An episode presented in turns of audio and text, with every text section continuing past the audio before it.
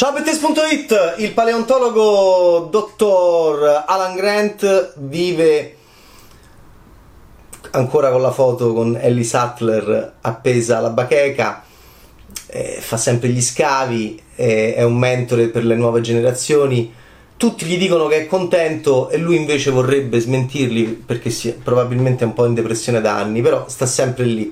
Ellie Sattler lo va a trovare ed è una paleobotanica sempre molto vivace e con un matrimonio finito alle spalle e Alan Grant quando lei glielo dice fa ah, mi dispiace però non sembra tanto dispiaciuto. Il matematico eh, espertissimo della teoria del caos Ian Malcolm ha scritto un nuovo libro e sta lavorando con un ricchissimo magnate eh, in Italia. Sta sulle Dolomiti dove c'è questa base pazzesca della Biosyn, una nuova corporation forse ambigua. E, e, Owen e Claire dove stanno? Stanno in una catapecchia e vivono isolati dal mondo, lo sapete, con una bimba, Maisie Lockwood, e sono un po' arrabbiati con lei perché lei è ribelle, vorrebbe farsi vedere, invece non si deve far vedere perché c'è sempre qualcuno che la vuole rapire, infatti la vanno a rapire. Ma questi sono i personaggi umani, il resto i dinosauri sono liberi nel mondo in questo prologo molto divertente, molto cattivo che poi si dimenticano completamente nel film perché è un prologo che ci fa vedere all'inizio di Jurassic World il dominio di Colin Trevorrow, la fine di questo franchise che unisce so far per adesso che unisce anche quelli vecchi, quindi fa incontrare anche tutti questi personaggi. Scopriamo che Owen ha letto, letto un parolone, ha sentito l'audiolibro del, di, di, di, di, una nuova opera di paleontologia di Alan Grant, ma non ha letto probabilmente quello di Ian Malcolm. E, e, quindi abbiamo questi che ah ciao ciao ciao come deve essere oggi per il fanservice si, si devono salutare senza grande nervo, devo dire. Mi ricordo di te, ho sentito parlare di te e quindi abbiamo l'incontro di, delle, dei, dei, personaggi delle, dei due pezzi di franchise, il franchise Jurassic Park dal 1993 al 2001, quello appunto con eh, Sattler e Grant e Malcolm a seconda delle gerarchie del momento come protagonisti e poi, il, e poi vediamo i protagonisti del, del, secondo troncone di franchise, il Jurassic World, diciamo, che va dal 2015 appunto al 2022. E, è l'incontro, ma i ragazzacci sono quelli che mi divertono molto di più, e cioè i dinosauri, ste bestiacce eh, malefiche che si sono liberate che ci vengono a mangiare i piccioni, anzi ci vengono a mangiare le colombe ai matrimoni quando le lanciamo in aria, wow, arrivano questi e se le mangiano. Ecco, mi piace moltissimo il montaggio cattivello all'inizio che fa vedere eh, come questi ragazzacci ormai stanno in mezzo a noi e, e ci massacrano, soprattutto delle locuste particolarmente antipatiche che però pare che vadano a colpire solo qualc- alcuni e, e, e, stanno a fare il panico in Iowa e Texas, sono delle, delle locuste gigantesche che possiamo anche chiamare esapodi alati. Eh, c'è qualcuno che le comanda, c'è qualcuno che fa in modo che queste vadano da alcune parti e non, sono modificate geneticamente, sono comandate geneticamente sappiamo solo che sono grosse così e spaventano dei bambini. Eh, mi piace moltissimo l'inizio di questo film che però poi non viene più proseguito perché tutta questa tutto questo caos a proposito di Ian Malcolm interpretato ancora da Goldblum che fa sempre le sue cosettine un po' troppo eh, tutto questo caos di bestiacce dinosauri che ci ammazzano eh, si vede quello che è uno dei miei preferiti, il mosasauro che esce dall'acqua che c'ha all'inizio del film che pare che citi lo squalo di Steven Spielberg perché c'è una gabbia di metallo che viene messa in acqua e poi esce questo che è gigantesco, bellissimo con queste fauci.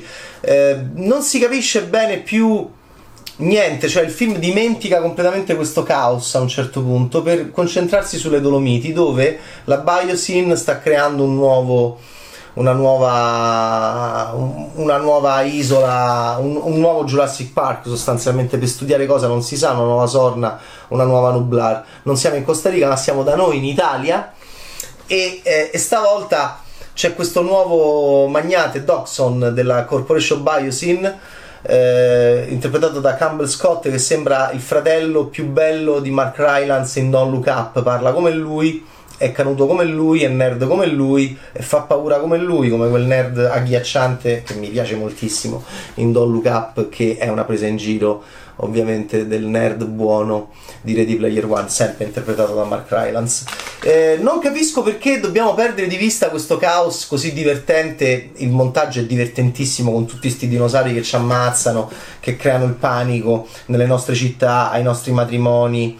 Eh, poi all'improvviso va tutto bene eh, e parte questa storia di viaggi, di inseguimenti, di lotte dove i personaggi umani sono non un granché. E invece i ragazzacci che semenano diventa un cajou il film e diventa a volte anche più divertente di Godzilla e Kong ci vuole poco e soprattutto quando il T-Rex va contro il, giganoto, il giganotosauro. Sì, perché è un film che ogni tanto non è una granché la sceneggiatura, è un film che ogni tanto quando si esce dai problemi personali che sono minimi, eh, ci dobbiamo sempre ricordare che ci sono tutti questi ragazzacci che si menano nel mondo e tutte queste specie diverse che sono belle. Eh, c'è l'Atrociraptor che mi piace anche solo per il nome, è atroce c'è il Giganotosauro che sfiderà il T-Rex, c'è, c'è mm, bello il dinosauro subacqueo che va in acqua sotto il ghiaccio wow, e ti insegue.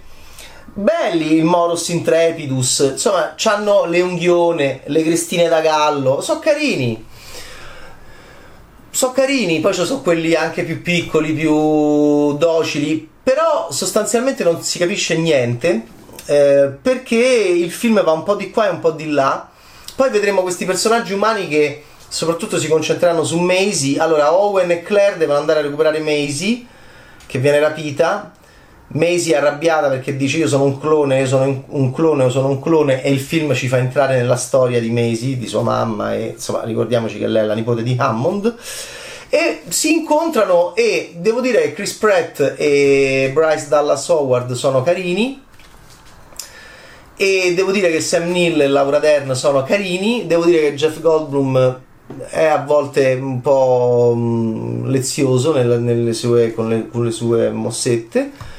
Però sono tutti convergono tutti su, in, verso questo nerdone malefico eh, che è appunto Dodson della Biosyn. Convergono tutti nelle Dolomiti in Italia da noi per eh, poi un po' capire che cosa succederà. Ci sono anche degli innesti molto legati a questa inclusività e quindi anche LGBTQ c'è un personaggio che dice um, omosessuale donna che però mette un po' la battuta così perché si deve mettere senza che ci sia una sensualità, un'ironia.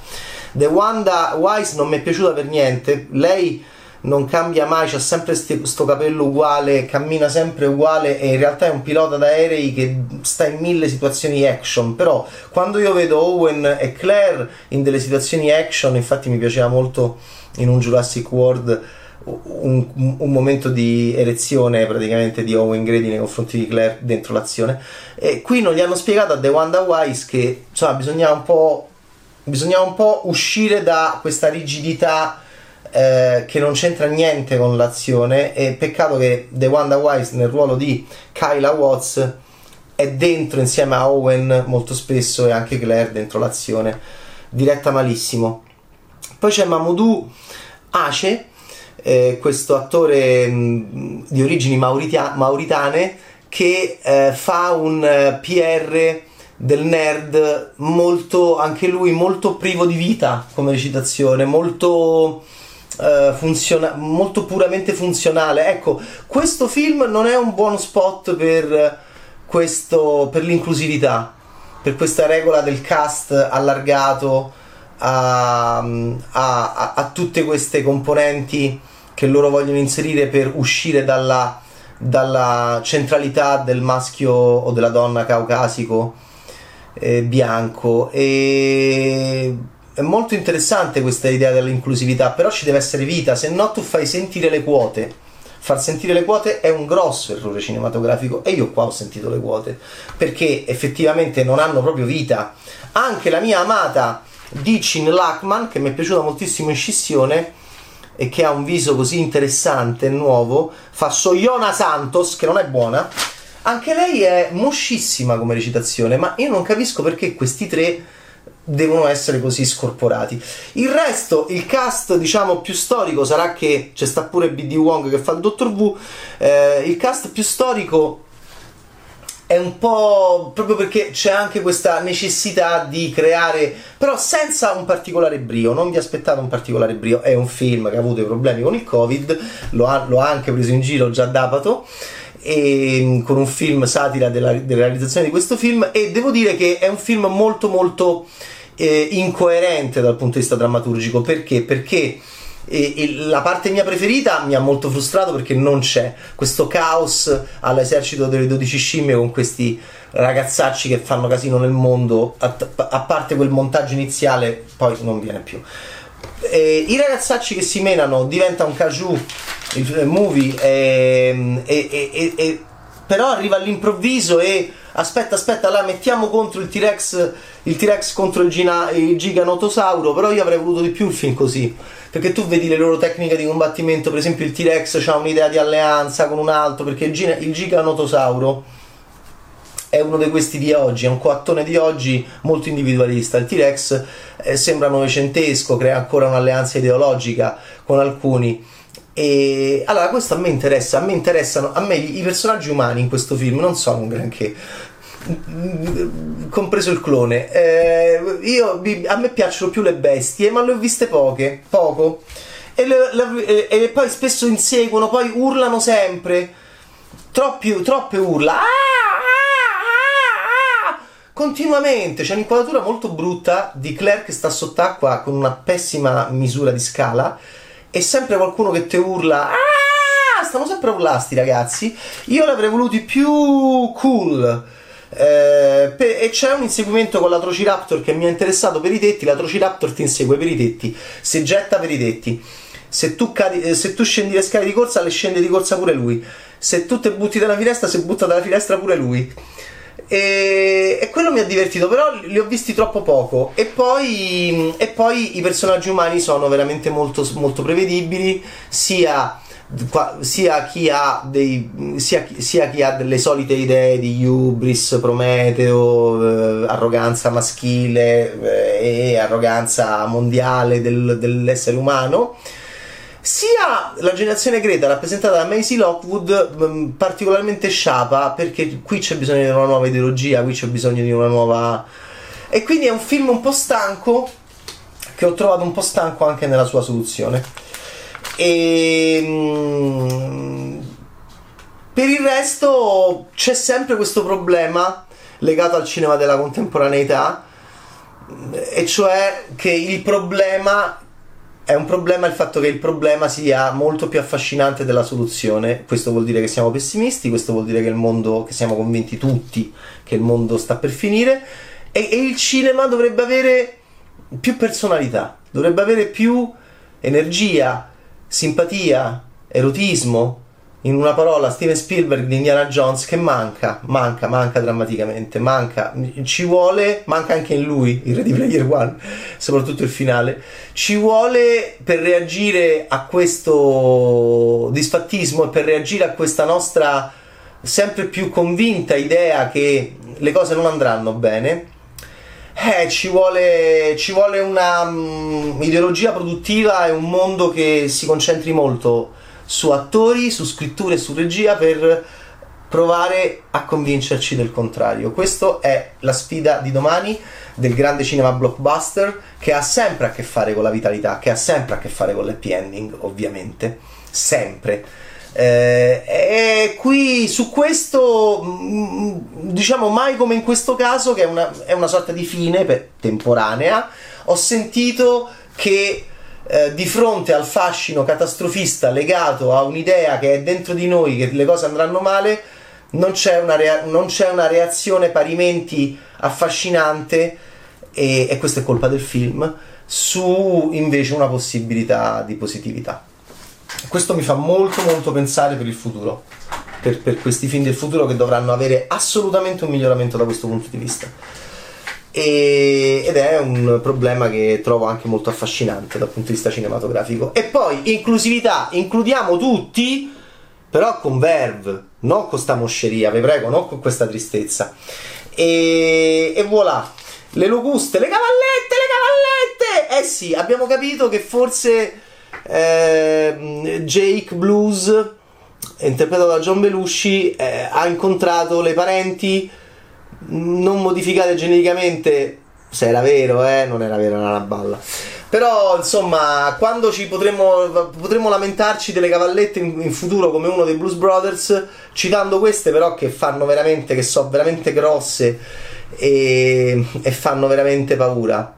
Sciami di locuste giganti tra l'Iowa e il Texas che vanno a colpire solo qualcuno e anche quello non è spiegato particolarmente bene perché invece era divertente sulla carta. Insomma, dei tre Jurassic World è quello che mi è piaciuto di meno. Mi ero molto spaventato col secondo e mi ero anche abbastanza divertito col primo. E, e voilà, però spero ovviamente che incassi moltissimo perché abbiamo veramente molto bisogno di incassi. Ciao, Bad Taste!